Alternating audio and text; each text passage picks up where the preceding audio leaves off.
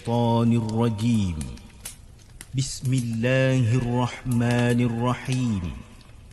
لو أنزلنا هذا القرآن على جبل لرأيته خاشعا متصدعا من خشية الله وتلك الأمثال نضربها للناس la'allahum yatafakkarun.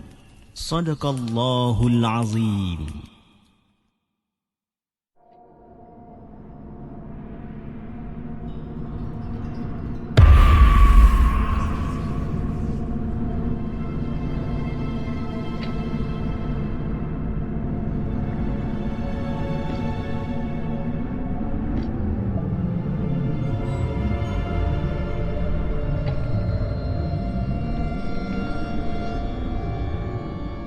Assalamualaikum. Welcome back to the segment. Apa khabar guys? Saya harap anda semua dalam keadaan sihat Dan hari ini 12 hari bulan Mei. Bertemankan saya sekali lagi dalam satu lagi rancangan Markas Puaka Di mana kita akan berkongsikan tentang kisah-kisah seram Yang telah dihantar ke the segment Dan juga yang mana yang kita telah ambil Daripada blog-blog tempatan. Apa khabar guys? Ah, okay Malam ni adalah rancangan premier, okey. Rancangan premier adalah uh, ini di mana uh, rancangan ini di uh, dirakam terlebih awal, okey. Terlebih awal uh, disebabkan atas uh, sebab-sebab yang tertentu. Uh, dan uh, malam ni kita ada lebih kurang dalam 9 cerita yang kita nak kongsikan bersama dan saya ingin mengucapkan ribuan terima kasih kepada anda semua yang dah hadir di dalam rancangan Markas Puaka pada hari ini kepada semua rakan-rakan, family members dan juga kepada semua para-para moderator yang tersayang. Oh, tersayang pun tak tahan tu. Eh.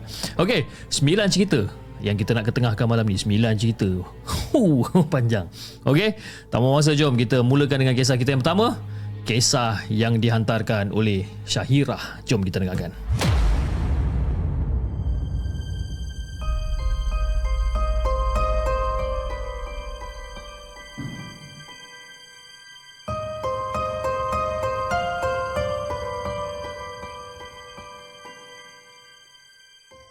Adakah anda telah bersedia untuk mendengar kisah seram yang akan disampaikan oleh hos anda dalam Markas Puaka? Assalamualaikum kepada Abang Hafiz dan juga kepada semua kroni Markas Puaka. Uh, kroni Markas Puaka tak tahan tu eh. Okey, nama saya Syah and now tengah berjuang untuk SPM this year. Doakan saya. Okey, sebenarnya saya nak kongsikan sedikit tentang cerita saya semasa saya berumur 14 tahun. Terjadi semasa saya tinggal di asrama, sekolah saya pula terletaknya di Port Dickson. Okey Fiz, cerita dia macam ni. Waktu tu baru je awal lebih kurang tahun 2020. Masa tu COVID pun tak tahulah dah masuk ke belum dekat negara kita ni. Tapi macam biasa kita orang punya rutin dekat asrama ni, time tu baru je habis solat isyak dan kita orang kena pergi prep. Okay, prep malam. Jadi masa kita orang nak pakai uh, nak pakai apa nak pakai nak pakai baju, uh, nak tukar tudung kan daripada telekung dan sebagainya ni, masa tu lampu semua dah tutup. Eh? Dan kita orang ni mengharapkan lampu daripada court je dan kita orang terdengar ada satu suara eh? ada satu suara seorang aspura dalam keadaan marah kan dan dia berkata eh sakit lah ha, marah ha, eh? dia ada perkataan-perkataan yang kita tak boleh sebut lah malam ni eh jadi kami yang dekat Aspuri ni macam agak terkejut juga macam eh siapa pula yang menjerit macam ni kan dan pada masa yang sama kita orang terdengar suara ustaz sedang baca-baca ayat Quran. Jadi kita macam okey lah, buat tak tahu lah. Buat tak tahu dan kita orang pun terus duduk dekat dalam dewan makan untuk prep malam. Eh, untuk untuk untuk prep malam masa tu. Jadi keesokan harinya tu kita orang ada terdengar-terdengar eh, tentang dua orang aspura ni seolah-olah macam dua orang ni terkena sesuatu. Jadi pada malam tu lepas solat maghrib je saya berada dekat saf yang paling depan sekali bagi yang kata bagi jemaah Aspuri ni lah kan dan untuk pengetahuan semua surau dekat asrama saya ni tak ada penghadang bagi Aspuri dan juga Aspura cuma jarak yang memisahkan kita orang ni jadi sewaktu saya solat tu Saya sedar yang ada dua orang Aspura datang lambat. Jadi lepas kita orang dah selesai solat eh, dan sewaktu berzikir tu, saya dapat cam yang dua orang Aspura yang datang lambat tadi adalah dua orang Aspura yang sama yang terkena sesuatu pada malam sebelumnya. Jadi tengah orang kata dalam keadaan baca zikir dan sebagainya ni, jadi saya pun tengok je lah gelagat dia orang berdua ni. Gelagat dia orang berdua ni, eh, masa solat seperti sedang menahan sesuatu. Dia orang ni tak adalah orang kata macam macam kelihatan tak tenteram ke, kan? Cumanya dia orang ni seolah-olah macam cuba untuk fokus solat pada waktu tu. Jadi saya tengok je lah dia orang ni. Sampailah dia orang bagi salam. Tengok dia orang solat ni. Tapi yang pelik je Fiz. Lepas je budak budak apa budak Aspura dua orang ni bagi salam, ah ha, lepas dia dah bagi salam, dia orang dua orang ni terus bergegas uh, bergegas keluar daripada surau dan terus muntah dekat tempat wuduk Aspura. Muntah. Dan kebetulan pada waktu tu saya memang duduk kat tepi tingkap. Saf bahagian depan di tepi tingkap. And dengarlah dengar bunyi dia orang muntah ni memang jelas dekat telinga ni. Memang geli dengar. Dan lepas pada tu, mereka du- ah, mereka berdua ni masuk balik ke surau dan pergi ke sudut kanan surau. Kebiasaannya Fiz, senior-senior memang selalu duduk kat situ dan dihalang dengan sliding door. Ha, kira kalau macam orang kata dekat luar surau tu kira ada orang kata ada tiles lah dekat luar surau ni kan. Jadi Fiz Setelah selesai membaca doa Kita orang semua ni Diarahkan untuk membaca Yasin Jadi saya pun okey lah Saya pun bangun Pergi ambil Al-Quran dekat rak pada waktu tu Dan sewaktu saya tengah nak mengambil Al-Quran tu Saya terdengar bunyi macam ada Suara perempuan gelak Daripada sudut kanan Tempat Aspura tu duduk tu tadi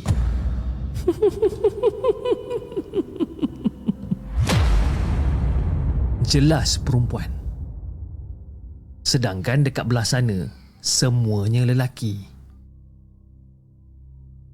Jadi apa yang lagi makin kecoh ha, suasana dekat surau pada waktu tu? Bila suara tu jelas kedengaran. Dan pada waktu tu kita orang pun terus buat satu bulatan dan kita orang semua terus mulakan bacaan Yasin. Nak bagikan gambaran yang lebih jelas Bafiz. Suasana dekat dalam surau tu makin lama makin riuh. Dekat luar surau terdengar bunyi bingit, bunyi bising. Jadi dalam keadaan kita orang ni tengah khusyuk membaca Yasin? Secara tiba-tiba sliding door sebelah kanan tu terbuka dan kita orang nampak sendiri. Ada seorang aspura yang kita orang gelarkan dia sebagai Pak Tam sedang merangkak. Sedang merangkak dekat situ. Dan ada seorang lagi senior duduk dekat atas dia bagi menahan dia daripada bergerak. Jadi lagi seorang Aspura ni tutup pintu sliding door. Dia tutup pintu sliding door dan kita orang masih teruskan bacaan Yasin. Jadi selang beberapa ketika seorang lagi Aspura yang kita orang gelarkan dia sebagai Shigon masuk ke surau dan dia keluar di bahagian kiri surau untuk balik ke dom. Jadi bila nampak dia dalam keadaan macam tu, senior yang lain cuba untuk tahan dia ni. Jadi apabila dia nak masuk balik dalam surau, tangan dia tu, eh, tangan dia tu mengetuk selain di door perlahan je. Eh, tak, tak, tak. Dia ketuk tiga kali je, bis. Dia ketuk sliding door tersebut boleh pecah sebenarnya. Dan dia masuk surau pada waktu tu dalam keadaan sliding door yang dah pecah dia langkah masuk dalam surau dia pijak segala kaca ni jalan macam tak ada apa-apa dan pada waktu tu suasana yang jadi orang kata makin lama makin riuh makin lama makin kecoh bising keadaan masa tu jadi setelah tamat bacaan Yasin yang pertama, kita orang semua diarahkan untuk ulang semula bacaan.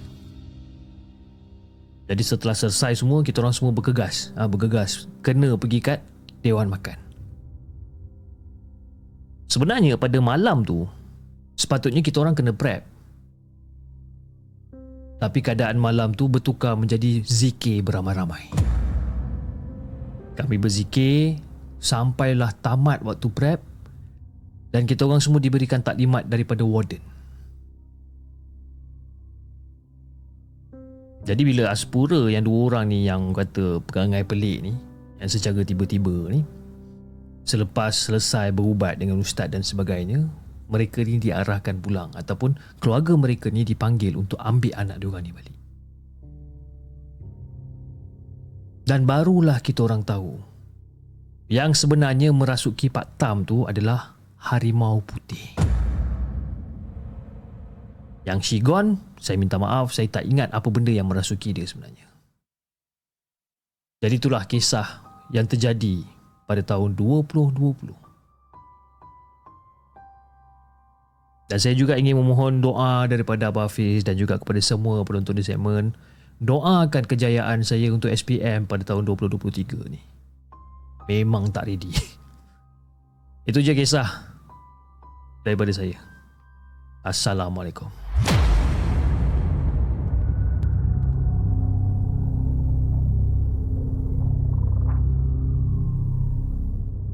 Jangan ke mana-mana.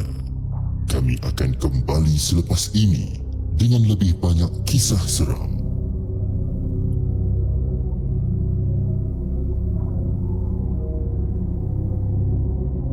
Itu dia guys, kisah yang pertama yang dikongsikan oleh Syahira Histeria di Asrama. Terima kasih Syahira di atas satu perkongsian yang uh, best eh kan sekali-sekala kita tengok orang kata daripada sudut pandangan asrama kan?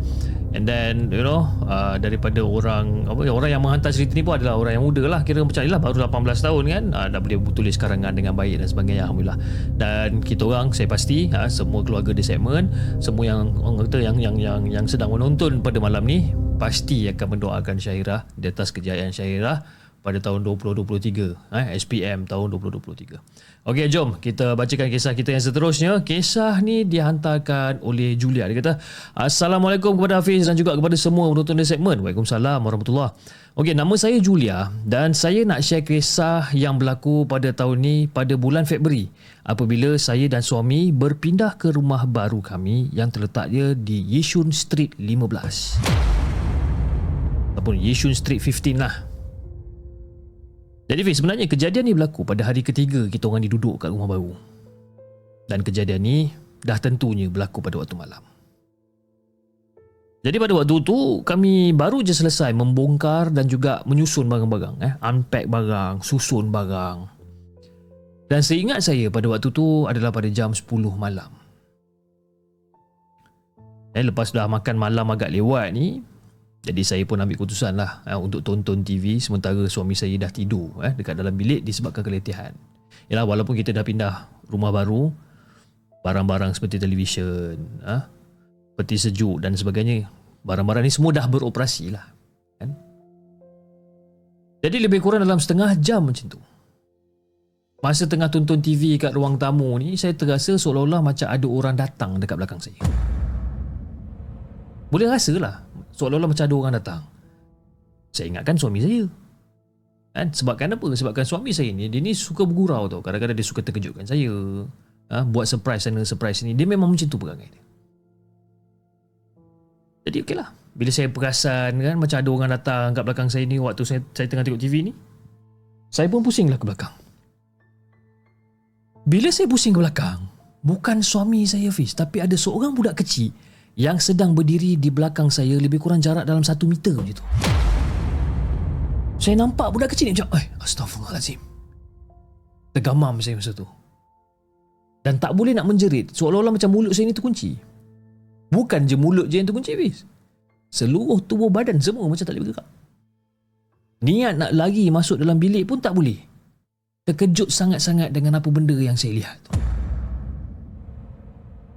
Dan apa yang mampu- saya buat pada waktu tu, saya mampu untuk tutup mata je. Eh? Untuk beberapa saat saya tutup mata ni.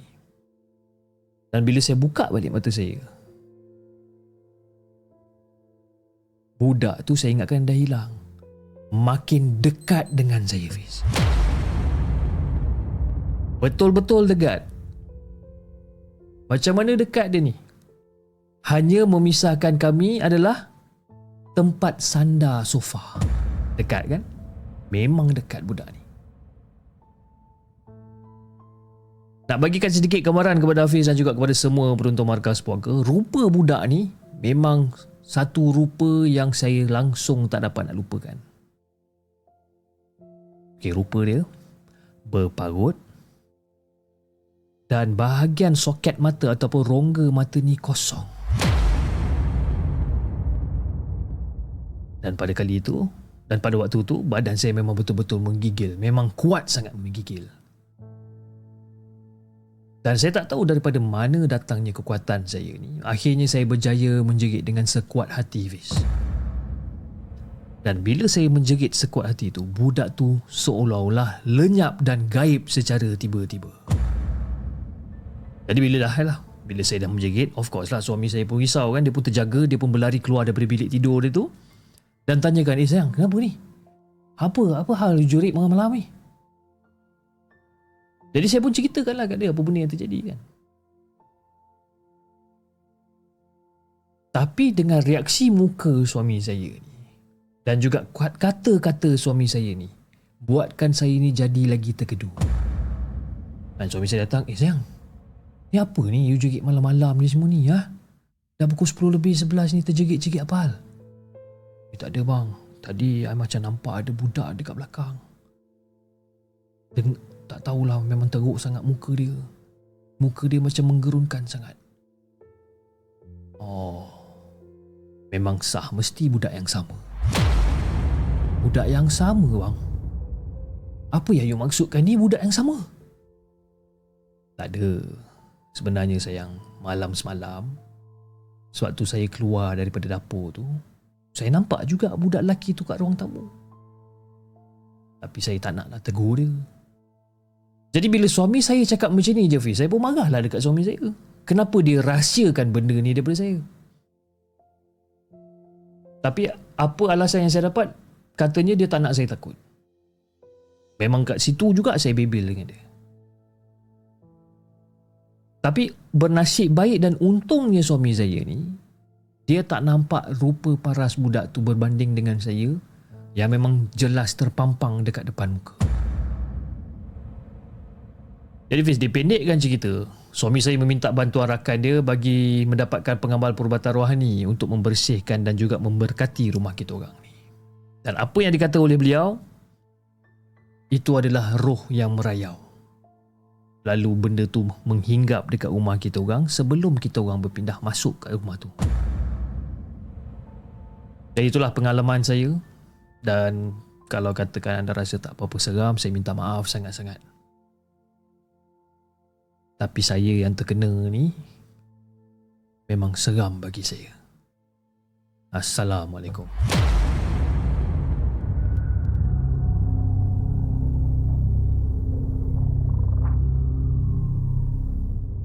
Jangan ke mana-mana.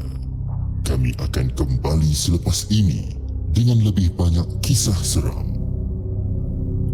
Itu guys kisah yang kedua kisah yang dikongsikan oleh Julia Hantu Budak di Yishun. Okey jom kita bacakan kisah kita yang seterusnya Kisah yang dihantarkan oleh RCH RCH Dia kata Assalamualaikum kepada semua sahabat Kepada Hafiz dan juga kepada semua Tim The Segment. Waalaikumsalam warahmatullahi Terima kasih sebab siarkan cerita Jaket Merah part yang pertama Dan ini adalah kesinambungan kisah si jaket merah yang masih lagi berlarutan sehinggalah mak mertua perempuan saya ni melahirkan adik ipar saya yang bongsu.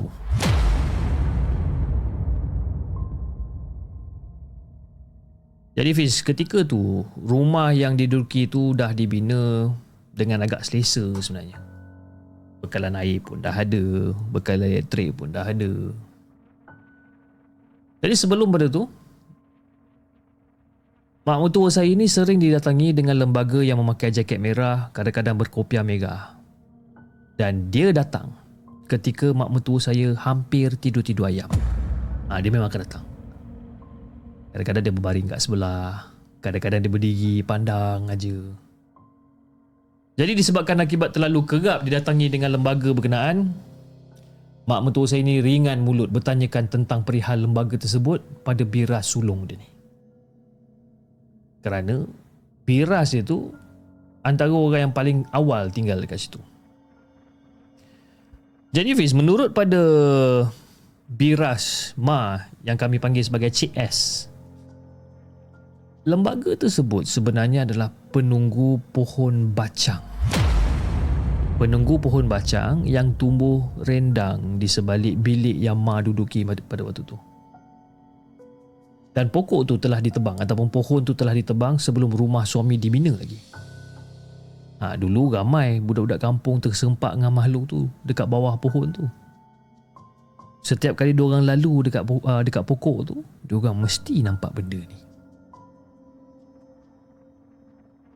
Tapi kadang-kadang kan mereka selalu juga terbau masakan ataupun bunyi seperti ada keramaian daripada atas pokok. Selalu. Jadi bila dongak ke atas akan ternampaklah makhluk tu di puncak pohon bacang sedang menyeringai pandang ke bawah. Jadi Fiz, akibat daripada gangguan tu penduduk kat situ eh, dah macam tak tahan dengan gangguan tu maka suami saya uh, maka datuk suami akhirnya mengambil keputusan untuk menebang pohon berkenaan. Tapi yang pelik dia, walaupun dah ditebang, penampakan, uh, penampakan masih lagi berlaku. Sehinggalah rumah suami dibina dan sejak itulah Ma yang jadi sasaran dia. Ha, Ma tu, mak mertua saya lah. Kan? Dan lembaga itu dikenali dengan nama julukan Hantu Kopiah Merah. Dan menurut orang-orang yang pernah terserempak dengan lembaga tersebut, gelaran tu diberikan kepadanya kerana di atas kepalanya terdapat satu bentuk seperti kopiah yang berwarna merah. Jadi nak dia cerita setelah uh, setelah saya dan suami berkahwin dan kita orang tinggal bersama ma dan juga ku dekat rumah tu, adik-adik suami semua berada dekat asrama kecuali yang bongsu. Jadi sepanjang tinggal dekat sana, adalah dua tiga kejadian yang menimpa anak sulung melibatkan entiti yang bernama hantu kopiah merah ni. Jadi salah satu kisah dia. Pada hari tu kira-kira jam 6 pagi macam tu, saya tengah bersiap-siap nak pergi, nak pergi ke office. Dan saya kena bersiap awal kerana jarak tempat kerja saya akan mengambil masa lebih kurang dalam sejam perjalanan. Jadi Fiz, ketika bersiap-siap dekat depan cermin ni, saya perasan ataupun saya terpandang gelagat anak sulung saya daripada pantulan cermin ni yang betul-betul menghala dekat depan tempat tidur anak saya yang pada, waktu tu ketika umur lebih kurang dalam tujuh tahun. Jadi saya tengah betul tengah tengah pakai baju kan, betul-betulkan baju sikit, saya nampak reflection anak saya dekat cermin ni. Gelagat anak saya ni dia macam seolah-olah menimbulkan pertanyaan tau. Sebab apa? Sebab sebelum tu Anak saya ni tidur nyenyak habis. Nyenyak dia tidur, tak ada masalah apa. Tapi bila saya tengok reflection dia dekat cermin, dengan gelagat dia seolah-olah dia macam tergamam memandang sesuatu yang berada dekat depan dia. Tiba-tiba dia bingkas bangun. Dia bangun sambil melarikan diri dia sehingga dia duduk bersimpuh. Dia bangun dia berlari sampai dia terjatuh terduduk bersimpuh siap. Dan masa tu masa ialah bila saya nampak gelagat anak saya dekat cermin ni saya pun tolehlah ke belakang. Kan? Saya berpaling ke belakang dan memerhatikan gelagat dia yang seakan-akan macam nak nangis. Jadi saya pun datang dekat dia. Saya datang dekat dia. Kan? Masa saya tengah datang dekat dia tu, kepala dia tu berpusing tau. Kepala anak saya ni berpusing berpaling terus ke arah toilet yang berada di sebelah kiri bilik. Jadi saya pegang bahu anak saya ni. Kakak, kakak kenapa ni? Kakak tengok apa ni? Sebab apa? Keadaan anak saya tu, dia seolah-olah macam baru tersedar daripada mimpi. Kakak, sayang, kenapa ni? Kakak tengok apa dekat situ? Dan dia terus angkat je jari dia. Angkat tangan dia macam tu. Ah, apa yang sayang tunjuk kat mama ni? Ada apa dekat situ? Umi, ada ada orang lelaki duduk depan kakak tadi. Kakak sedar bila orang tu duduk sambil pandang kakak. Tiba-tiba tangan dia nak sentuh kaki Umi pula. Kakak takut. Itu yang terus kakak bangun. Tapi masa bila kakak bangun, dia pun tiba-tiba bangun. Lepas tu dia pun berjalan masuk dekat dalam tandas kita tu, Mah. Kakak nak kakak kakak cuba bagi tahu mama muka dia macam mana. Ah, lelaki tu pakai baju merah. Lepas tu dekat kepala dia macam ada benda bulat warna merah juga mah. Ah, muka dia macam mana kakak? Muka dia putih. Mata dia mata dia semua hitam. Itu description daripada anak saya. Dan secara tiba-tiba saya terus pop recall. Teringat makhluk yang sering mengganggu Ma ni. Kali ni dia pula cuba-cuba untuk ganggu anak saya. Tapi Fiz, walaupun, orang kata penampakan tu tak adalah seseram mana. Tapi benda tu tetap orang kata menghantui kita orang ni. Jadi berdasarkan cerita daripada anak saya juga, kerap kali juga dia munculkan diri ketika kami hampir terlelap tidur. Berdiri tepat dekat hujung kaki sambil memandang dekat arah kaki kami. Jadi seperti anda semua tahu ataupun semua dah sedia maklum dalam cerita uh, dalam cerita-cerita saya sebelum ni anak sulung saya ni sering sangat diusik oleh makhluk-makhluk halus ataupun benda-benda yang mistik macam tu. Saya sendiri pula tak pernah nampak kewujudan makhluk ni. Ha?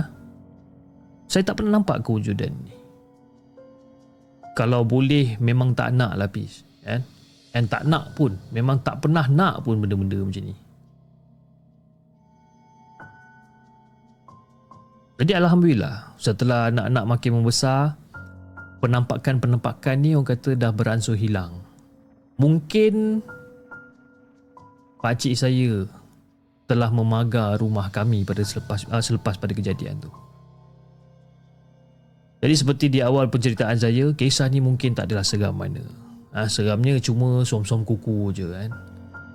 Tapi itulah nanti kalau ada kesempatan, saya akan ceritakan semula tentang gangguan-gangguan sebelum tu.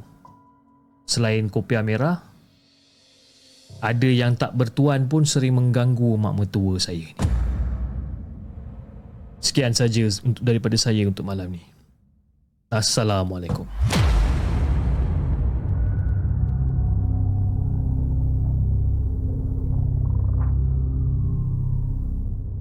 Jangan ke mana-mana. Kami akan kembali selepas ini dengan lebih banyak kisah seram.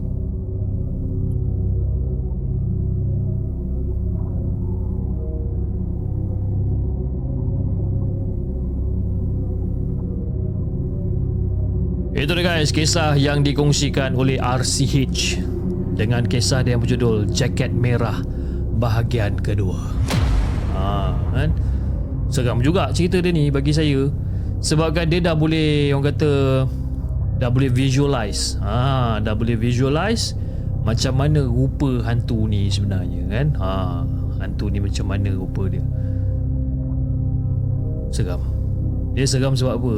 Benda ni akan selalu datang bila kita macam hampir-hampir nak tertidur, hampir-hampir nak terlelap, dia datang. Dia datang dan dia berdiri dekat hujung kaki tu. Dia tengok aja kan. Oi. Malam garang jangan kita jumpa dengan dia sudahlah. kan.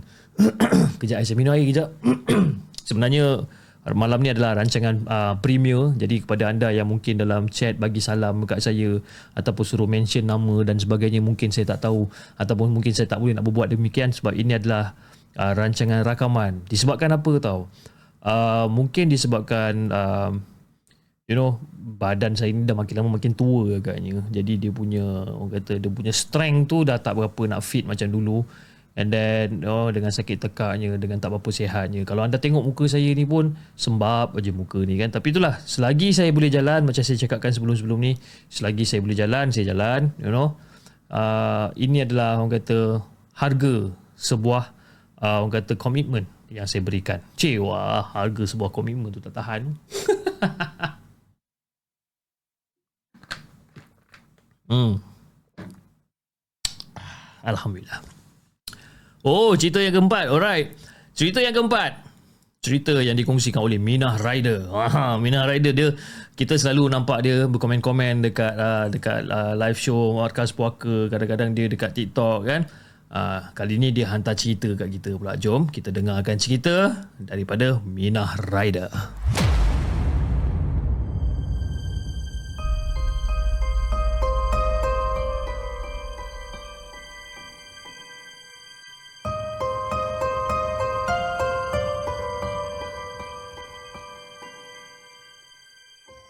Adakah anda telah bersedia untuk mendengar kisah seram yang akan disampaikan oleh hos anda dalam Markas Puaka? Assalamualaikum Hafiz, moderator-moderator yang sedang menjalankan tugas dan juga kepada semua geng-geng Markas Puaka. Oh, dia punya tulisan tu semua capital letter kan? Boleh tahan dia ni eh. Terlebih dahulu, saya ingin mengucapkan ribuan terima kasih kepada Hafiz dan juga kepada admin moderator kerana sudi untuk mengapprovekan kisah seram saya pada malam ni. Kalau tak approve nanti kan kena kecam. Eh? Okey. Di sini saya ingin berkongsikan satu cerita seram. Dah lama saya simpan sebenarnya. Tapi nak susun ayat tu macam agak susah sikit. Tak tahu kenapa. Okey, Pis. Cerita dia macam ni. Kisah yang pertama ni. Kisah yang pertama ni adalah daripada pengalaman saya sendiri. Okey, nak dijadikan cerita pada satu malam ni saya dengan geng-geng motosikal saya inilah eh. Baru je selesai makan malam ataupun baru je habis lepak-lepak dekat Genting Islands. Jadi pada waktu tu memandangkan jam dah menunjukkan pada pukul 2 pagi. Jadi kita orang bercadang ni, kita orang bercadang untuk turun dan pulang ke rumah masing-masing. Dan jalan yang kita orang ikut adalah melalui jalan Gombak Lama. Kenapa kita ikut jalan tu? Sebab kan dekat tol Gombak tu selalunya ada roadblock. Jadi kita akan follow ikut jalan Gombak lama. Biasalah Fiz bila motor tak komplit ni, ha, memang takut sikit dengan roadblock. Jadi saya dengan dua orang rakan saya yang bernama Zack dan juga Shark ni ha, menaiki kereta. Ha, menaiki uh, apa saya dan dua orang rakan saya Zack dengan Shark menaiki kereta dan yang selebihnya menunggang motosikal. Jadi bagi yang menunggang motosikal, mereka diarahkan untuk mendahului di, di bahagian depan dan kami yang naik kereta ni diarahkan mengikut daripada belakang. Okey. Jadi kita ketika kita orang tengah turun bukit tu ada seorang lagi member nama dia Wan. Ha? Wan yang menunggang motosikal yang paling depan ni tak jumpa simpang jalan gombak lama. Disebabkan jalan dekat situ terlampau gelap sampaikan dia tak jumpa simpang tu.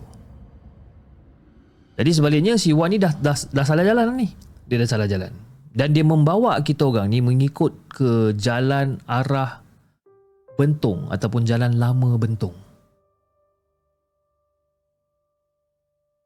Jadi Fish, ketika melalui satu selekoh dekat jalan janda baik ni, Tengah lalu dekat situ secara tiba-tiba saya terdengar satu suara mengilai daripada arah kanan hutan tu.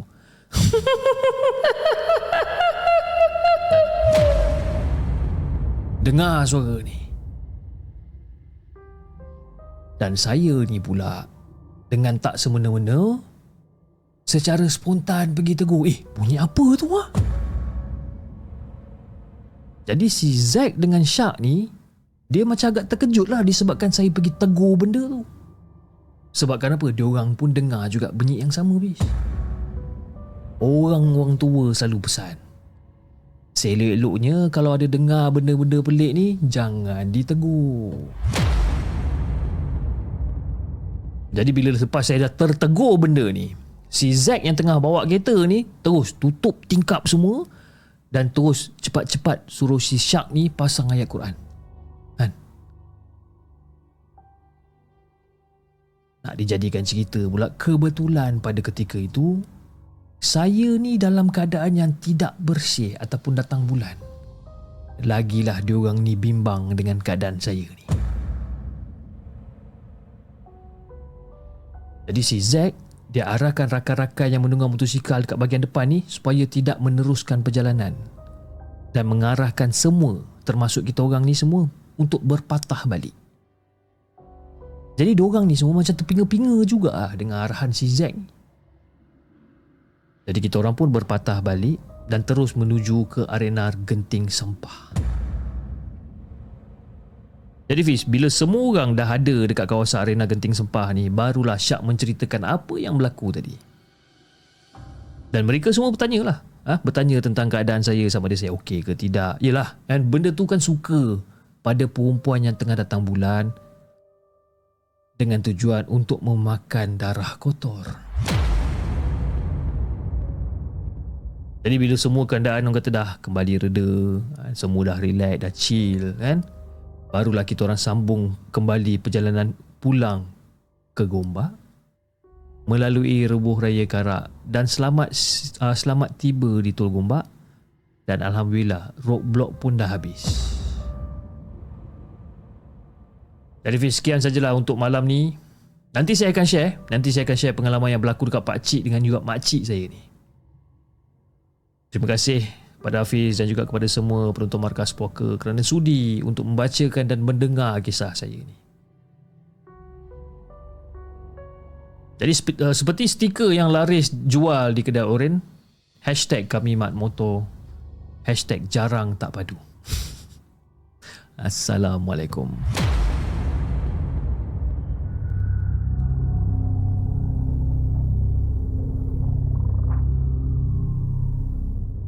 Jangan ke mana-mana. Kami akan kembali selepas ini dengan lebih banyak kisah seram. Itu dia guys, kisah yang dikongsikan oleh Mina Rider. Ah, Mina Rider kan. Punya lama kita tunggu kisah daripada dia. Alhamdulillah dia dah menghantarkan kisah dia kepada kita. Dengan kisah dia yang berjudul Jangan Tegur Selikuh Janda Baik. Nah, mesti anda semua uh, tahulah kot kan kawasan mana sebenarnya kan? Yang dia ceritakan ni kan? Sekejap eh. Okay, alright, jom kita teruskan dengan kita punya kisah pada malam ni. Kisah yang ditulis ataupun yang dihantarkan oleh Tangan Gaib. Jom kita dengarkan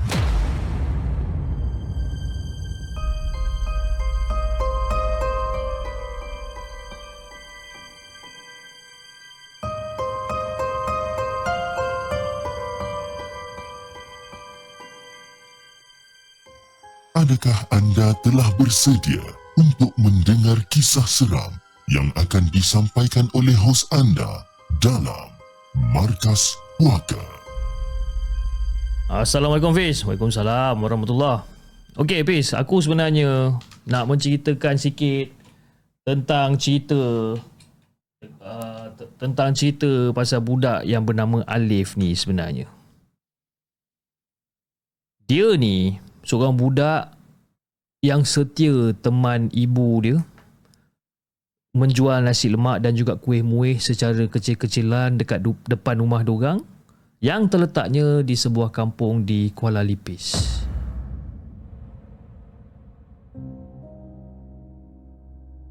Jadi itu rutin si Alip ni lah. Hari-hari rutin dia ni. Hampir sejak 3 bulan yang lalu. Jadi dia ni ah yang baru je masuk darjah 2 ni temankan mak dia ni dekat gerai kerana sesi persekolahannya bermula pada sebelah petang. Jadi si mak si Alif ni nama dia Aminah ataupun lebih dikenali dengan panggilan Acik Siti. Eh? Cuba berniaga sarapan sebabkan nak bantu persekolahan ataupun nak bantu menambah pendapatan keluarga pada waktu tu. Lebih-lebih lagi selepas dua kakak kembar Alif iaitu Ashikin dan Arifah baru je melanjutkan uh, pelajaran ke sebuah sekolah berasrama di Kuantan dan abang sulung dia pula Amran baru je mendaftar di sebuah college matrikulasi. Ha. Dua asrama, satu dah masuk matrix, tinggallah si Alif ni.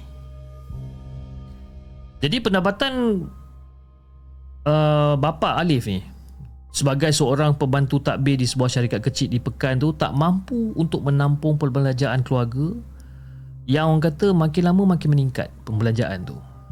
Jadi si Alif ni dia macam happy lah, happy melihat wajah ibu dia setiap kali nasi lemak dan juga kuih habis terjual hampir setiap hari. Jadi penat yang dia dia rasa oleh ibunya ni orang kata bangun seawal jam 3.30 pagi ni untuk untuk masak nasi, buat kuih dan sebagainya. Ha, orang kata macam betul-betul berbaloi lapis.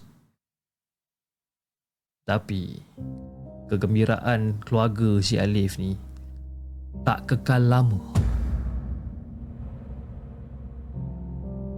Pada waktu tu Alif masih ingat lagi. Pada satu pagi tu gerai mak dia ni di, dikunjungi oleh Mak Ngah Esah. Seorang tukang jahit di kampung yang boleh dikatakan kawan rapat mak dia ni. Siti, ni aku tengok muka kau ni macam pucat je pagi-pagi ni Siti. Kau tak sihat ke Siti? Jadi sila uh, bila bila bila Mak Alif ni terdengar soalan daripada kawan baik dia ni dia macam eh apa pula Aku okey, aku sihat. Apa kau meripik ni? Oh, tak adalah. Kalau kau sihat, Alhamdulillah. Aku tu risau kau sakit ke apa ke. Aku tengok muka kau ni lain macam betul lah. Ha? Jadi sejak ditegur Mak Isah ni, uh, Mak Ngah Isah ni, Alif perasan yang ibu dia ni seolah-olah macam kurang ceria dan tidak bercakap sebagaimana kebiasaan. Kadang-kadang termenung, Jadi pada satu malam ni Alif terdengar perbualan mak dengan ayah dia ni.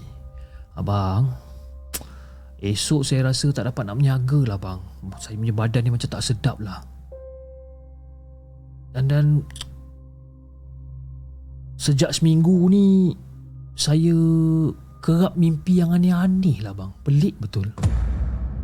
Ah, kalau macam tu awak pergilah berehat dulu. Ah, Dah tiga bulan ni pun abang tengok awak kurang sihat. Hari-hari bangun awal nak menyaga.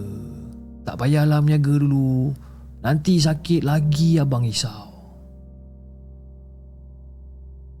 Jadi nak jadikan cerita, ketika cuti sekolah beberapa hari kemudian, abang dengan kakak kembar Alip ni pulang bercuti dekat kampung. Jadi pada satu petang tu, abang Alif iaitu si Amran ni yang tengah membersihkan halaman rumah, si Amran ni dia terjumpa satu sar, satu satu karung kain eh? Satu karung kain kecil yang berwarna kuning. Dia terjumpa. Lepas tu dia macam dia kuis kuis. Apa benda ni? Dia kuis kuis kan? Dia pun ambil. Uh, mak mak. Uh, Amran kenapa Amran? Mak ni Amran jumpa karung ni dekat bawah meja gerai mak lah. Ni mak punya ke Eh, Amran.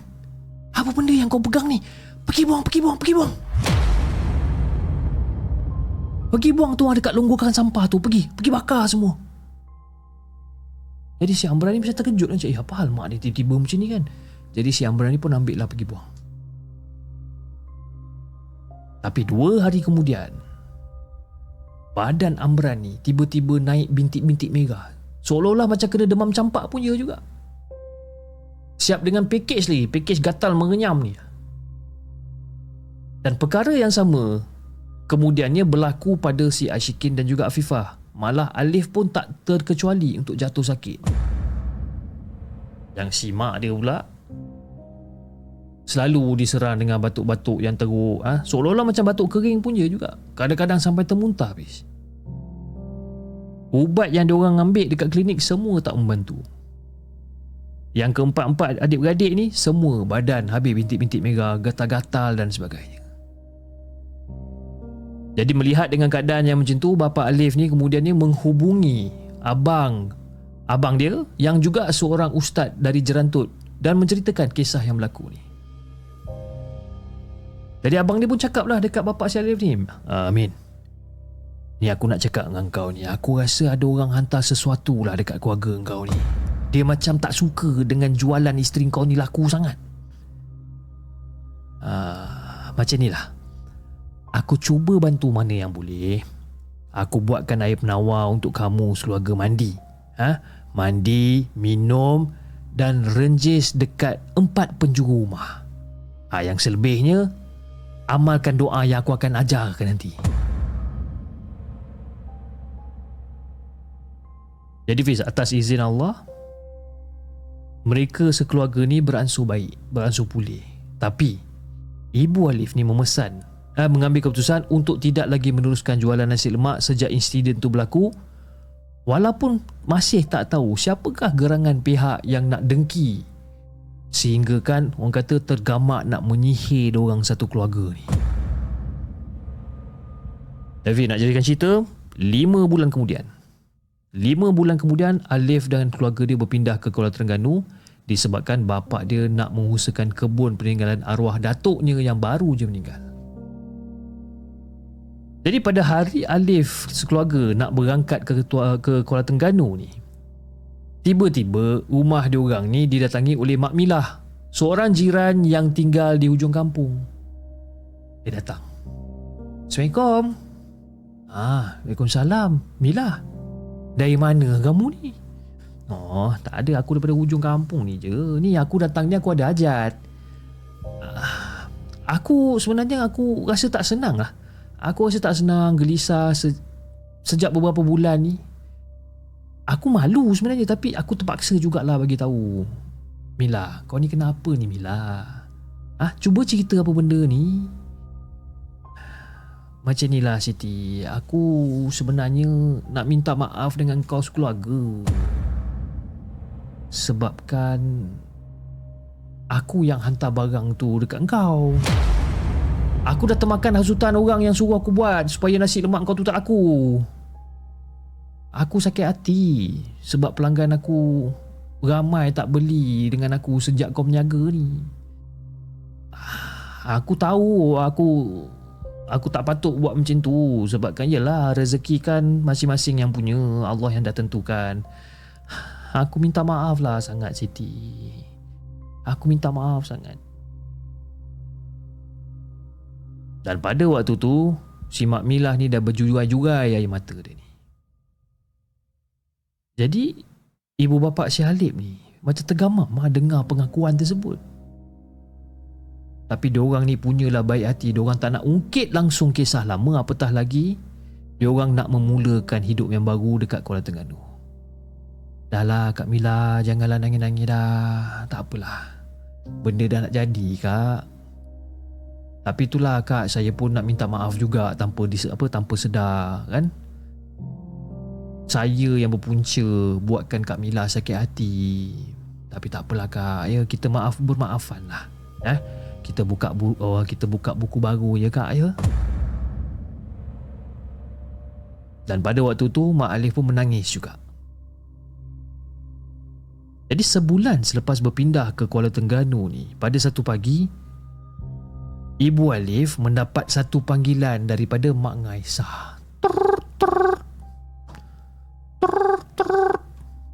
Hello, Assalamualaikum. Waalaikumsalam. Uh, uh, Siti ke tu? Ah, Siti. Uh, siapa cakap tu? Ah, ni Mak Ngaisah. Ingat tak Mak Ngaisah? Oh, Aisyah. Ha, apa khabar kamu? Ah, tak ada. Ni aku nak bagi tahu berita sedih ni. Eh, ni. Kau ingat tak Mak Mila? Ha, dia dengan suami dia dah meninggal awal pagi tadi. Motor dorang ni Motor dorang ni dilanggar kereta masa dorang nak pergi solat subuh dekat masjid. Jadi sejak kamu pindah tu pun dia pun dah tak menyaga dah nasi lemak. Kan? Banyakkan masa pergi masjid. Astaghfirullahaladzim, ya ke? Inna lillahi wa inna ilaihi rajiun. Allahu Akbar. Terima kasihlah ya bagi tahu aku benda-benda macam ni.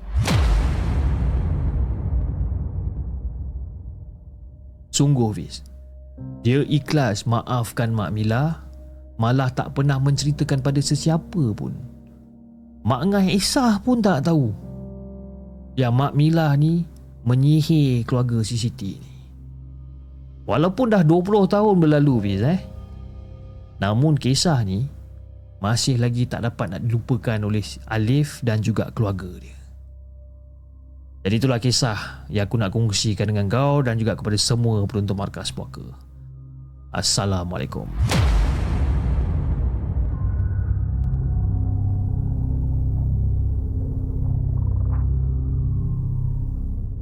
Jangan ke mana-mana. Kami akan kembali selepas ini dengan lebih banyak kisah seram.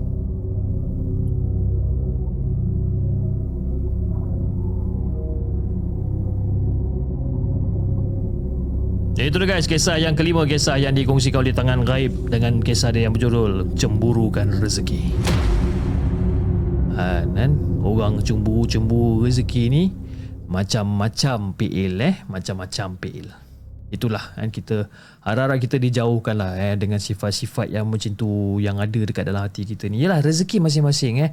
Ya kadang-kadang bila kita fikir balik Yalah kita ni manusia biasa. At some certain time kita tak akan terlepas daripada Masalah-masalah yang macam ni kan? Kadang-kadang kita rasa cemburu dan sebagainya kan? At some certain time memang kita akan rasa macam tu. Tapi if possible Apa pasal aku punya microphone stand ni?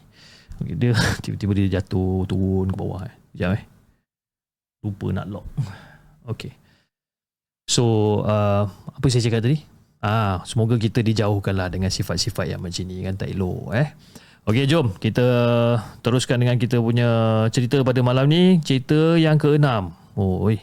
6, 7, 8, 9. Lagi 3 cerita. Oi, lama. kan? Cerita yang ke-6. Cerita yang dikongsikan oleh Umi. Jom kita dengarkan.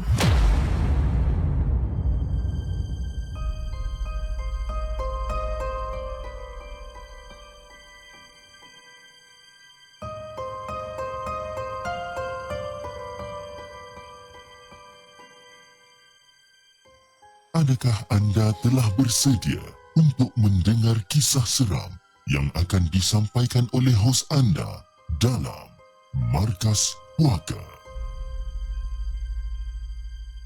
Assalamualaikum kepada semua penonton The Segment. Waalaikumsalam warahmatullahi Sebelum saya mulakan, saya nak ucapkan terima kasih kepada The Segment sebab saya akan cerita saya yang bertajuk Saka Mula Muncul. Okey, seperti yang saya janjikan dalam cerita yang lepas, saya nak ceritakan tentang gangguan mendapat zuriat. Saya ni ada masalah TTC. Try to conceive eh, untuk dapatkan anak ni. Selama 3 tahun sehinggalah berjaya mendapatkan anak sulung selepas bermacam-macam usaha dan juga solat hajat, iktikaf kat masjid, sedekah, kirim doa kat Mekah dan sebagainya. Selebihnya, saya tawakal pada yang satu. Jadi Fiz, sebelum berjaya mendapatkan anak sulung saya, ha, saya dah keguguran, keguguran sebanyak dua kali. Dan sepanjang saya mendapatkan rawatan dekat hospital, oleh kerana doktor saya semuanya Melayu Islam, doktor sarankan untuk mendapatkan rawatan Islam juga. Dan doktor sendiri sekeras-kerasnya menghalang saya untuk pergi jumpa dukun ke, bomoh ke. Disebabkan apa? Saya disahkan mengidap endometriosis. Ha, endometriosis di mana di belakang rahim saya terdapat jaringan laba-laba tapi dari darah. Ha. Doktor pun tak dapat nak jelaskan daripada mana datangnya darah tersebut. Doktor hanya mampu untuk keluarkan darah tersebut dan teruskan rawatan IUI untuk dapatkan zuriat. Doktor pun cakap, eh, kejadian darah di belakang rahim tu boleh berulang-ulang dan tak pasti boleh sembuh ataupun tak. Doktor sendiri cakap macam tu. Tapi dengan kuasa Allah, siapa kita untuk menidakkan kuasa dia kan? Jadi masa saya keguguran, sakit nak keluar tu memang saya tak dapat nak gambarkan lapis. Bukan sakit contraction tau. Dia sakit macam orang pulas-pulas perut nak bagi keluar isi perut. Ah ha, itu bayangan dia. Jadi lepas dah keluar seketul janin tu Alhamdulillah dah tak sakit langsung dah Pergi hospital semua clear Tak perlu nak buat DNC dan sebagainya tak payah Dan dua-dua kejadian keguran tu sama. Sakit sangat masa nak keluar kan? Tapi lepas dah keluar, terus tak sakit. Jadi Fiz, kejadian-kejadian aneh ha? saya selalu lalui di mana sering bermimpi menyusukan bayi. Ada orang bagi bayi. Ha? Selalu jatuh daripada tempat tinggi. Jatuh ke tempat kotor. Saya hanya fikir mungkin kerana terlalu fikirkan pasal zuriat kot. Mungkin disebabkan itulah saya mimpi-mimpi benda-benda yang macam tu. Tapi sebenarnya, jika kerap mimpi yang saya sebutkan cepat-cepat cari ustaz untuk berbuat ber, uh, untuk berubat cara Islam. Ha, ini tak normal. Arwah Ustaz Ali masih dengan cara dia. Minta teruskan amalan-amalan yang disarankan. Jadi bila saya mimpi-mimpi yang bukan-bukan ni, bila saya bangun saya berasa resu, letih, macam benda tu macam baru betul-betul terjadi. Masa ni hijab saya masih terbuka saya boleh nampak macam-macam bis. Kalau balik malam-malam, ha, nampak benda tu tinggi dekat pokok. Saya ni tak adalah kuat mana pun. Kan? Tapi kadang-kadang terpandang juga. Kalau balik ke kampung suami pula, ha, jumpa mak dan juga jumpa anak, ha, jumpa mak dan juga jumpa muka anak yang kosong. Ha, benda-benda saya jumpa dekat kampung suami ni.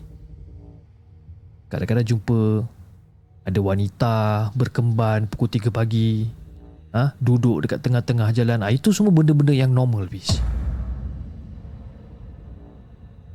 senang cerita lah ha? tidur je lah ha? senang cerita kita tidur je lah ha? daripada nak nampak benda yang bukan-bukan ni ha? saya tak adalah kuat sangat jadi benda ni kan dia macam tahu tau kita nampak dia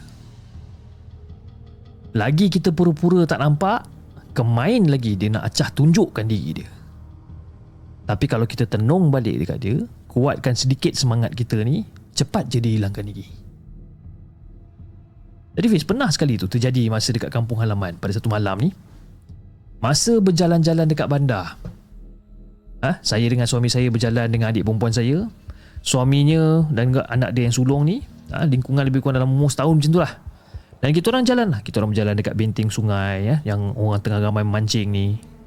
Ada kedai makan kat situ, kedai, kedai makan meriah.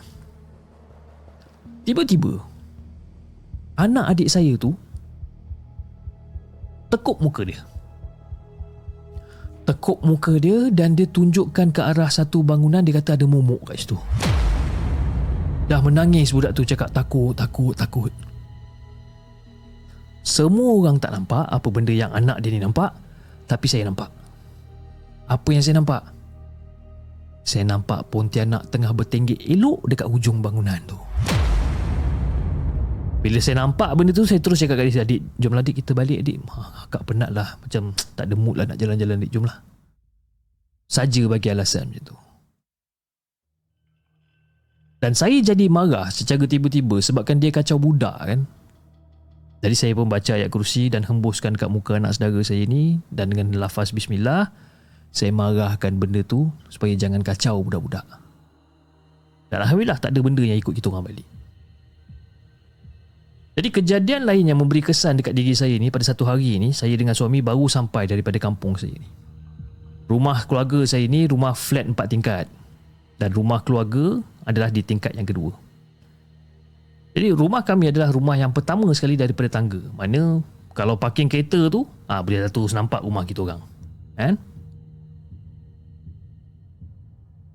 Jadi pada waktu tu, apa yang saya nampak? Saya ternampak ada perempuan berbaju kurung putih tapi dalam keadaan menunduk dengan rambut dia yang menjurai ke depan menutupi muka.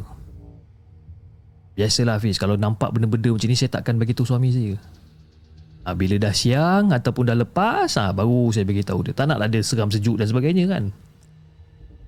Tapi kali ni, saya beritahu sebab saya nak tunggu kat bawah, tak nak naik rumah. Jadi suami saya duduk bising lah. Kenapa cegat kat bawah lagi kan? Saya duduk je dekat dalam kereta, tak nak keluar apa semua. Jadi saya cakap kat suami saya, abang, abang tunggu juga kat sini bang. Ha, tunggu sama-sama dengan saya kat sini. Jadi lepas kita orang dah lepak dekat bawah tu agak lama sikit, Saya baca ayatul kursi tiga kali. Saya hembuskan perlahan-lahan dekat kawasan depan rumah. Dan terus benda tu hilang. Ah, dah hilang, barulah boleh naik rumah. Ya tak? Peluh tu tak payah cerita lah. Kan? Peluh tu tak payah cerita. Dan saya pernah berceritakan benda ni dekat mak dan juga abah. Dan diorang cakap, mungkin benda ni adalah benda yang tak bertuan. Ah, sebab itu dia datang mengganggu kita pada bila-bila masa je. Sekian saja perkongsian saya buat kali ini. Dan ada rezeki insyaAllah saya akan share lagi di masa yang akan datang. Assalamualaikum.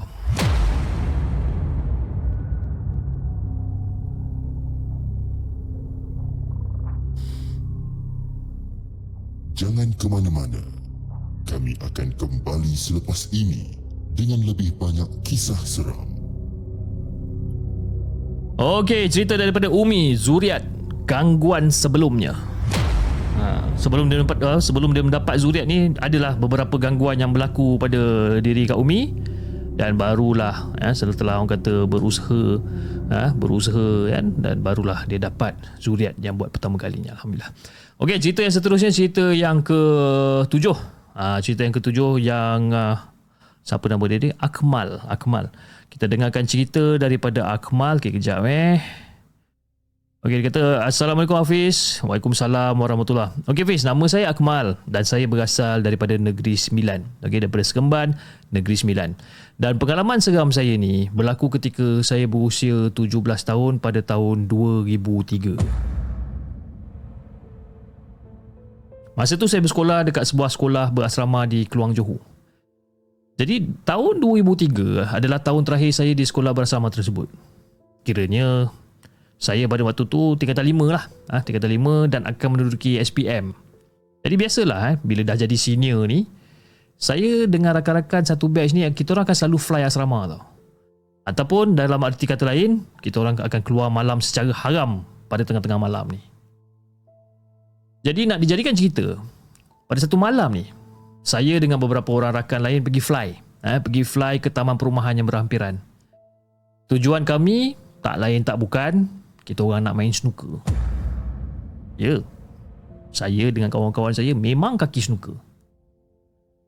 Jadi seperti biasalah, kita orang akan panjat pagar belakang asrama lebih kurang dalam pukul 12 lebih macam tu. Dan saya ketika itu sedang mendengar Walkman. Ya, zaman-zaman tu Walkman. Mana ada handphone-handphone canggih macam sekarang ni, Pis. Eh?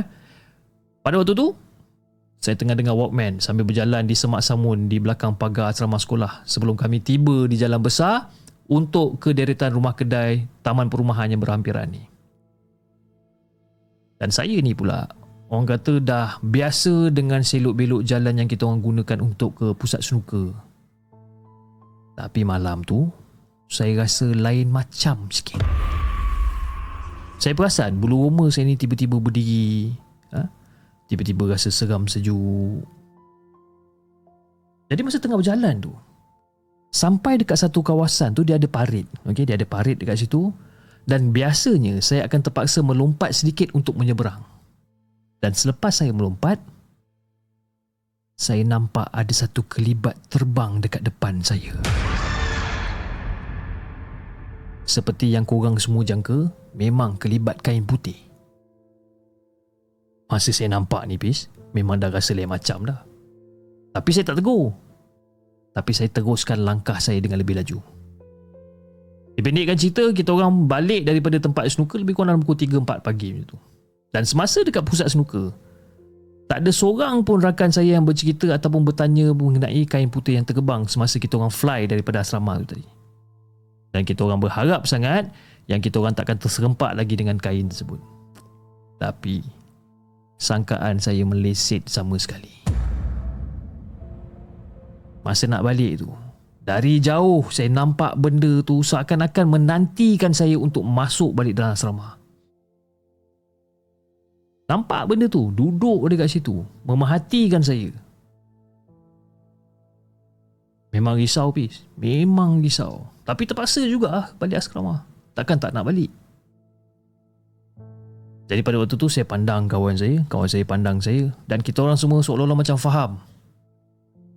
Dan bila sampai dekat kawasan parit yang kita orang nak kena langkah ni, The moment kita orang sampai kat situ Kita orang terus langkah balik Dan kita orang berlari selaju yang mungkin Untuk panjat pagar asrama ni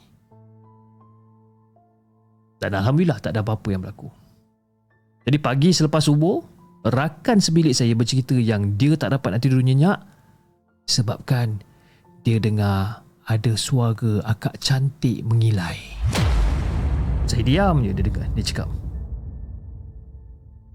Tapi kejadian yang saya ceritakan ni, benda ni tak mematahkan semangat saya untuk saya kerap fly malam. untuk saya kerap fly malam. Memang dia orang kata, tak, saya tak jemur lah. Dia tak menjadi penghalang bagi saya. Jadi macam itulah cerita yang saya nak kongsikan dengan Hafiz dan juga semua penonton Markas Poker. Mungkin tak seram. Tapi saya teringin nak kongsi bersama penonton dan juga pendengar podcast Markas Puaka. Sekian daripada saya. Assalamualaikum.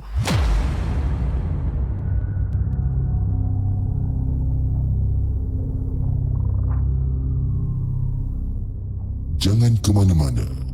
Kami akan kembali selepas ini dengan lebih banyak kisah seram. Itu guys kisah yang ketujuh Kisah yang dikongsikan oleh Akmal dengan kisah dia yang berjudul Peneman Ketika Fly. Teringat zaman-zaman saya asrama dulu kan. Fly-fly malam ni adalah benda yang normal. Benda yang normal bagi orang kata pelajar-pelajar lelaki kat asrama kan. Fly malam-malam. Zaman-zaman saya masa tu uh, pusat sungka ada. Okay, lepak mamak ada, cyber cafe pun ada. Zaman-zaman tu uh, kecoh dengan zaman-zaman Counter Strike kan, Counter Strike, zaman-zaman uh, Dota, uh, itu memang kerap lah fly asrama kan. Siapa yang siapa yang pernah fly kat asrama, sila mengaku di uh, ruangan chat yang kita sediakan pada malam ni. Okey, jom kita bacakan kisah kita yang seterusnya, kisah yang dihantarkan. Oh, okey. Kisah yang dihantarkan oleh Mayang Sari. Jom kita dengarkan.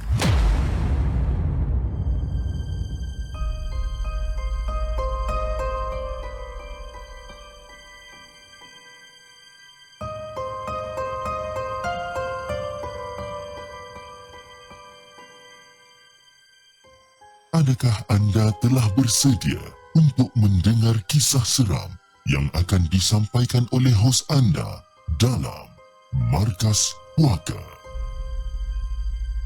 Assalamualaikum, salam sejahtera semua. Waalaikumsalam Kak Mayang. Okey, semoga Hafiz dan juga semua berada dalam keadaan sihat walafiat. Okey, hari ini uh, nak cerita sikit ni. Jadi pada tahun 1990-an, pada ketika tu saya di tahun 1 sering ternampak dengan orang kenit.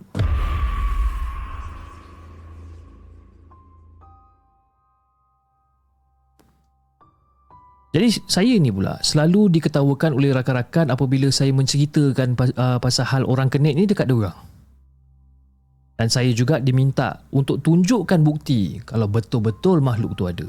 Kalau tak, dia orang tak nak kawan dengan saya lagi. Ha, biasalah budak tahun satu. Jadi hampir satu jam selepas saya balik mengaji, saya dan mereka menunggu di bawah pokok uh, di bawah pokok kelapa. Menunggu makhluk tu untuk muncul untuk mengutip putik kelapa sebagai makanan dia orang ni. Malangnya dia tak muncul. Dan selepas pada tu saya dipulaukan. Pergi sekolah, pergi mengaji, makan dekat kantin, pergi fadu ain dan sebagainya semua saya buat seorang-seorang. Sehinggalah saya dikejar lembu gara-gara tarik ekor anak dia. Saya berlari seorang-seorang sampai jatuh dalam lupa air. Mereka hanya tengokkan saya lalu ketawakan saya. Dan balik tu, of course lah, kena tambah lagi dengan mak. Betapa sakit dan sedihnya rasa hati saya pada ketika tu. Jadi Fiz, pada satu petang ni, makhluk tu muncul lagi. Mereka seperti biasa beramai-ramai mengutip putik kelapa. Dan saya tangkap satu ha, untuk dimasukkan dekat dalam botol air Fanta masa tu. Malangnya makhluk tu gigit tangan saya. Tapi gigit dia rasa macam semut api lah gigit dia. Dan beberapa hari kemudian, tangan saya ni naik seperti kudis buta.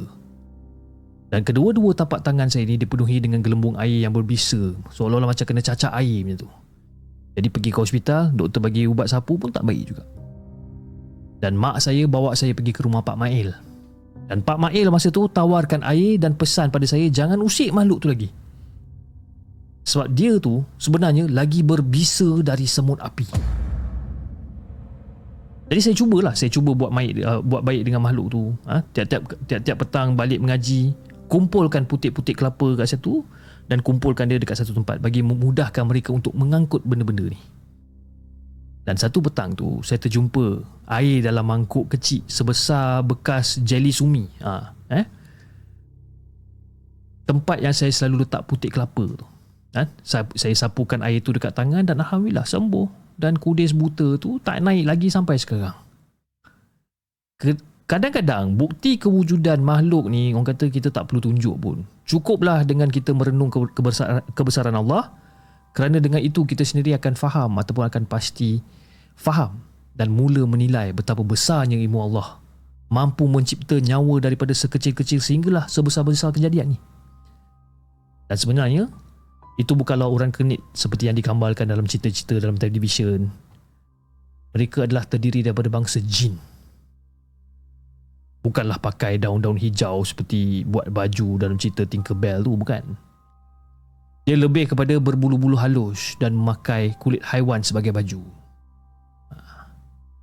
Subhanallah, Alhamdulillah. La ilaha illallah. Allahu Akbar. Semoga kita berjumpa lagi Fiz di masa yang akan datang. Assalamualaikum.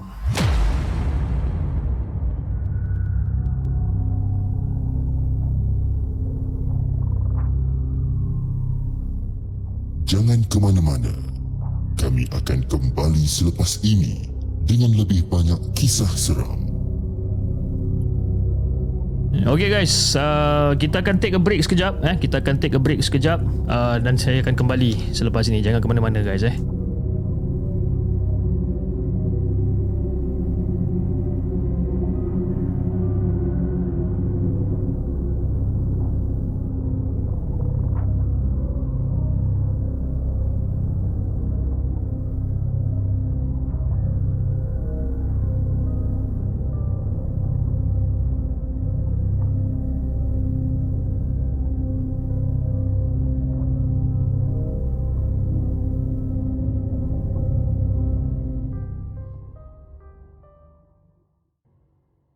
Okey dah guys. Dah. Biasalah eh. Kita ambil break lama sedikit disebabkan 9 cerita malam ni kering tekak saya ni. Okey.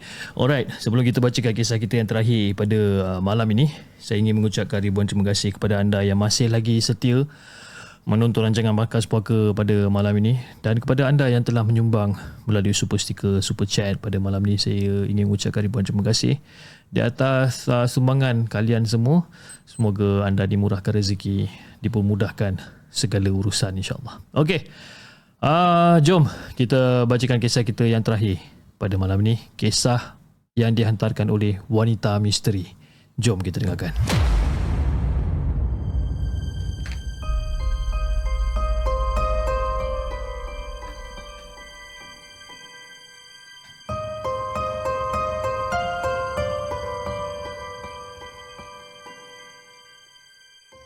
Adakah anda telah bersedia untuk mendengar kisah seram yang akan disampaikan oleh hos anda dalam Markas Puaka? Assalamualaikum kepada Hafiz dan juga kepada semua penonton Markas Puaka. Waalaikumsalam warahmatullahi Ketika rawatan saintifik dan juga moden menemui jalan mati, ada kalanya perubatan alternatif pasti akan menjadi pilihan.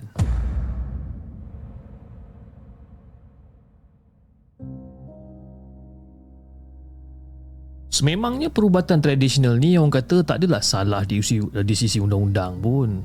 Maka eh malah diterima daripada hukum syarak selagi tidak menyekutukan Allah. Tapi kita tak boleh nak nafikan Segelintir pengalaman, uh, pengamal perubatan tradisional ini menggunakan pertolongan jin dalam rawatan mereka demi mengejar kemasyuran dunia. Dan hal itu tak ubah seperti perkongsian wanita yang tak mahu namanya dibacakan ni. Mengenai rakan suaminya yang mendapatkan rawatan daripada seorang bomoh yang penuh misteri.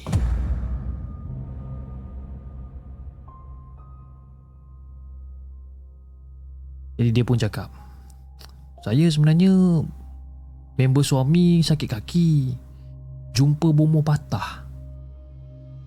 Sebab apa panggilan dia macam tu? Sebab kaedah dia.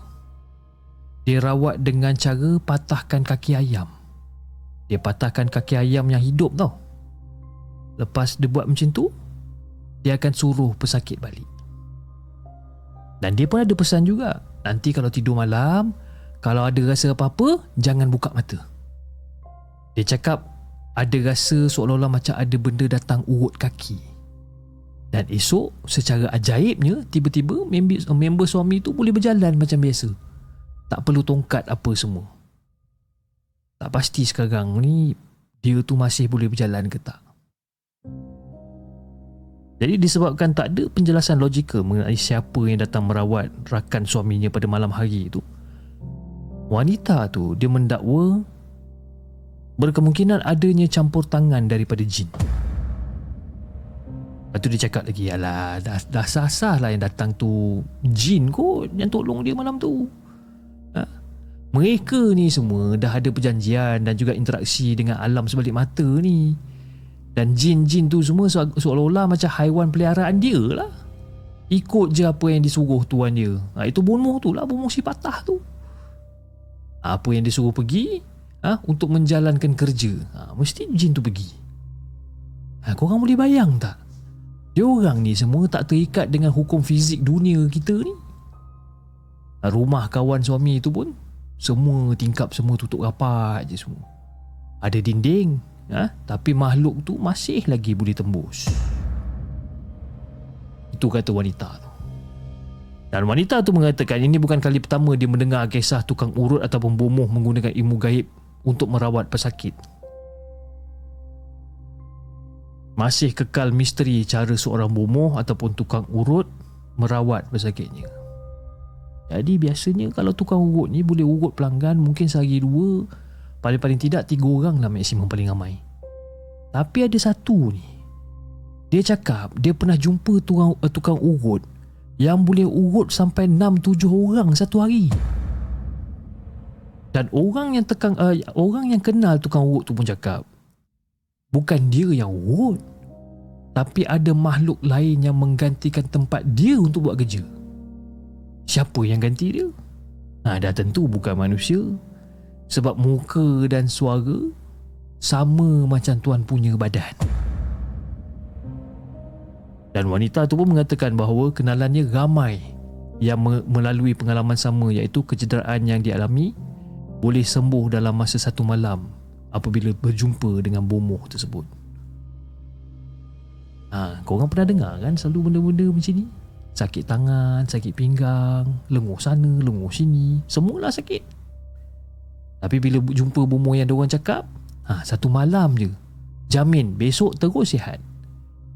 Bangun pagi besok mesti semua sakit-sakit itu hilang. Ha, macam mana boleh jadi macam tu pula?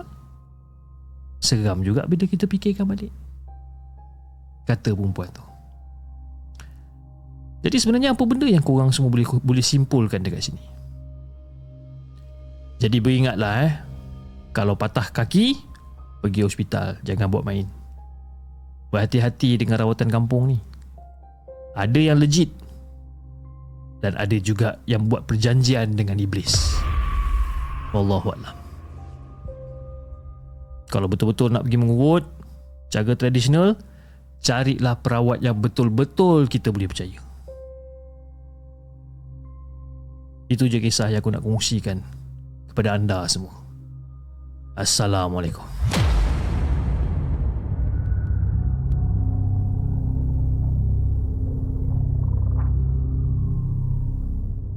Jangan ke mana-mana. Kami akan kembali selepas ini dengan lebih banyak kisah seram. Okey guys, itu dia kisah yang terakhir yang dikongsikan oleh wanita misteri dengan kisah dia yang berjudul Bomoh dan Kadam. Ha, kan? Betul juga cakap dia eh dekat di akhir penceritaan dia kata you know, kalau kita nak jumpa tukang urut eh apa perubatan tradisional dan sebagainya kita carilah perawat yang betul-betul eh, yang betul-betul ikut landasan yang betul-betul orang kata buat kerja secara orang kata secara ikhlas secara you know tak ada benda-benda pelik lah tak ada benda-benda pelik macam ni kan? Uh, itu masalah tu kan di kemudian hari insyaAllah. Ok saya rasa itu saja guys untuk malam ni. Dan insyaAllah kita akan berjumpa lagi pada hari Isnin jam 10.30 malam dengan lebih banyak kisah-kisah seram yang uh, kita akan ketengahkan. Dan juga kepada anda yang masih lagi uh, uh, ingin uh, uh, orang kata join saya punya uh, AI AI masterclass. Uh, kelas saya masih lagi dibuka untuk hari esok dan juga lusa. Kita ada beberapa peserta yang akan join pada malam esok dan juga pada hari Ahad jam 10.30 malam di mana saya akan mengajar. Ataupun saya sendiri akan uh, akan membimbing anda untuk uh, anda uh, membuat gambar melalui artificial intelligence. Okey? Jadi uh, link uh, moderator kita dah sediakan. Uh, jadi mungkin kita bolehlah ramai-ramai register. Saya akan buka registration sampai pukul 12 tengah hari esok. Jadi masih ada terdapat beberapa lagi kekosongan. Dan harga kelas tersebut adalah RM80 kelas selama 2 jam. Dan anda akan diberikan nota dan juga video rakaman secara orang kata uh, secara online ni okey? Saya akan sertakan juga you know presentation deck dan juga uh, video rakaman kita punya kita punya sesi pada malam esok dan juga pada malam lusa. Okey guys, saya rasa itu saja untuk hari ini dan insyaallah kita akan berjumpa lagi pada hari Isnin jam uh, 10.30 malam dengan lebih banyak kisah-kisah seram yang kita nak ketengahkan. Jangan lupa like, share dan subscribe channel The Segment dan insyaAllah kita akan jumpa lagi on the next coming episode. Assalamualaikum.